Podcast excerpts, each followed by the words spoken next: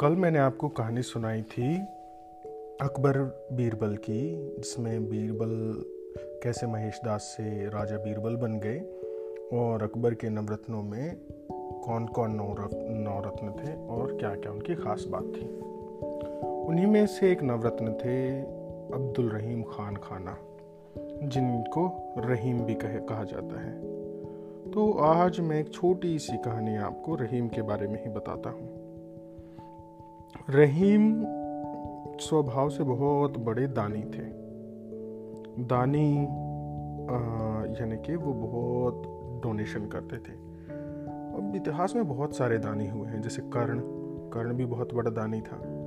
कर्ण बताते हैं कि जो महाभारत में कुंती पुत्र कर्ण या सूर्य पुत्र कर्ण, हर रोज सुबह बहुत सारा दान देता था, सोना, चांदी और जो भी उससे कोई कुछ मांग लेता था, उसे वो कभी मना नहीं करता था।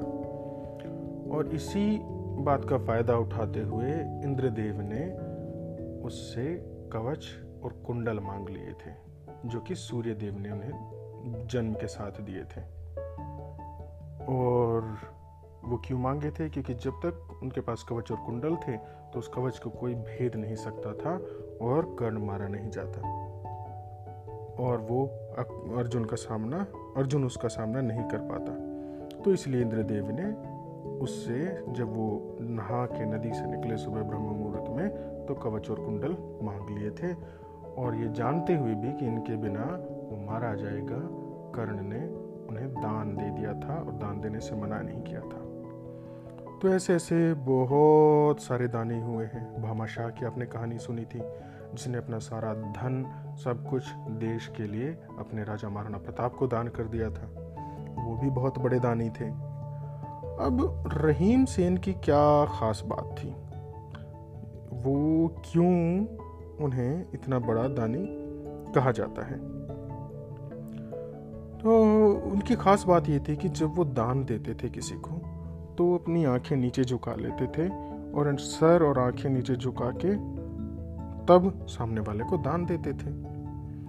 अब ये बात लोगों को बड़ी अजीब लगती थी। और ये बात पहुँचते पहुँचते गोस्वामी तुलसीदास तक पहुँची एक बार।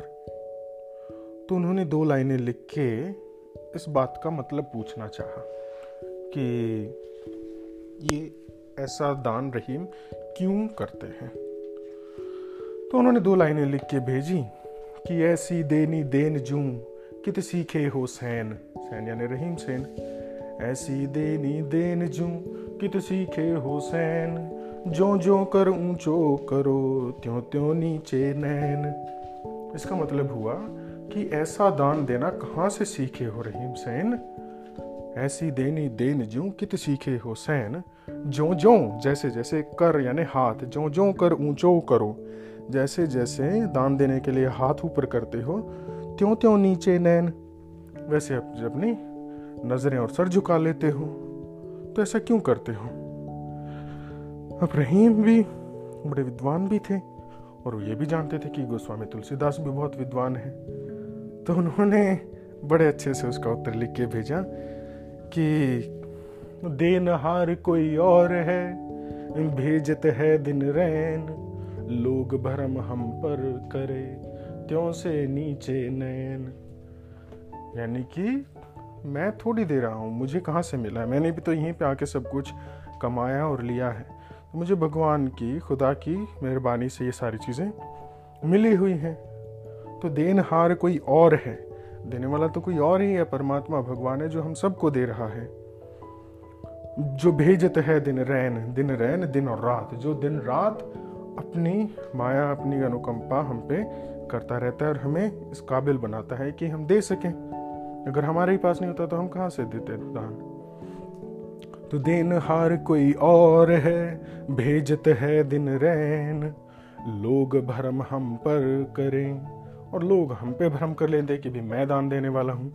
तो उस चीज़ को बताने के लिए कि भी मेरा ना सर है और ना आँखें, मुझे ना घमंड है, अपना घमंड दूर करने के लिए और अपने आप को उस अहंकार से बचाए रखने के लिए मैं अपने सर और नज़रें झुका लेता हूँ उस परमात्मा की, भगवान की, खुदा की नेमत में कि वो दे रहा है और मेरे हाथ से दिया जा रहा है, मेरे द्वारा दिया जा रहा है, पर मैं देने वाला नहीं हूँ। इसलिए मैं अपनी आँखें और सर नीचे कर लेता हूँ। तो फिर से आपको दोहे सुना देता हूँ। गोस्वामी तुलसीदास जी ने कहा था, ऐसी देनी देन जू कित सीखे हो सैन? जो जो कर ऊंचो करो, त्यों त्यों नीचे नैन।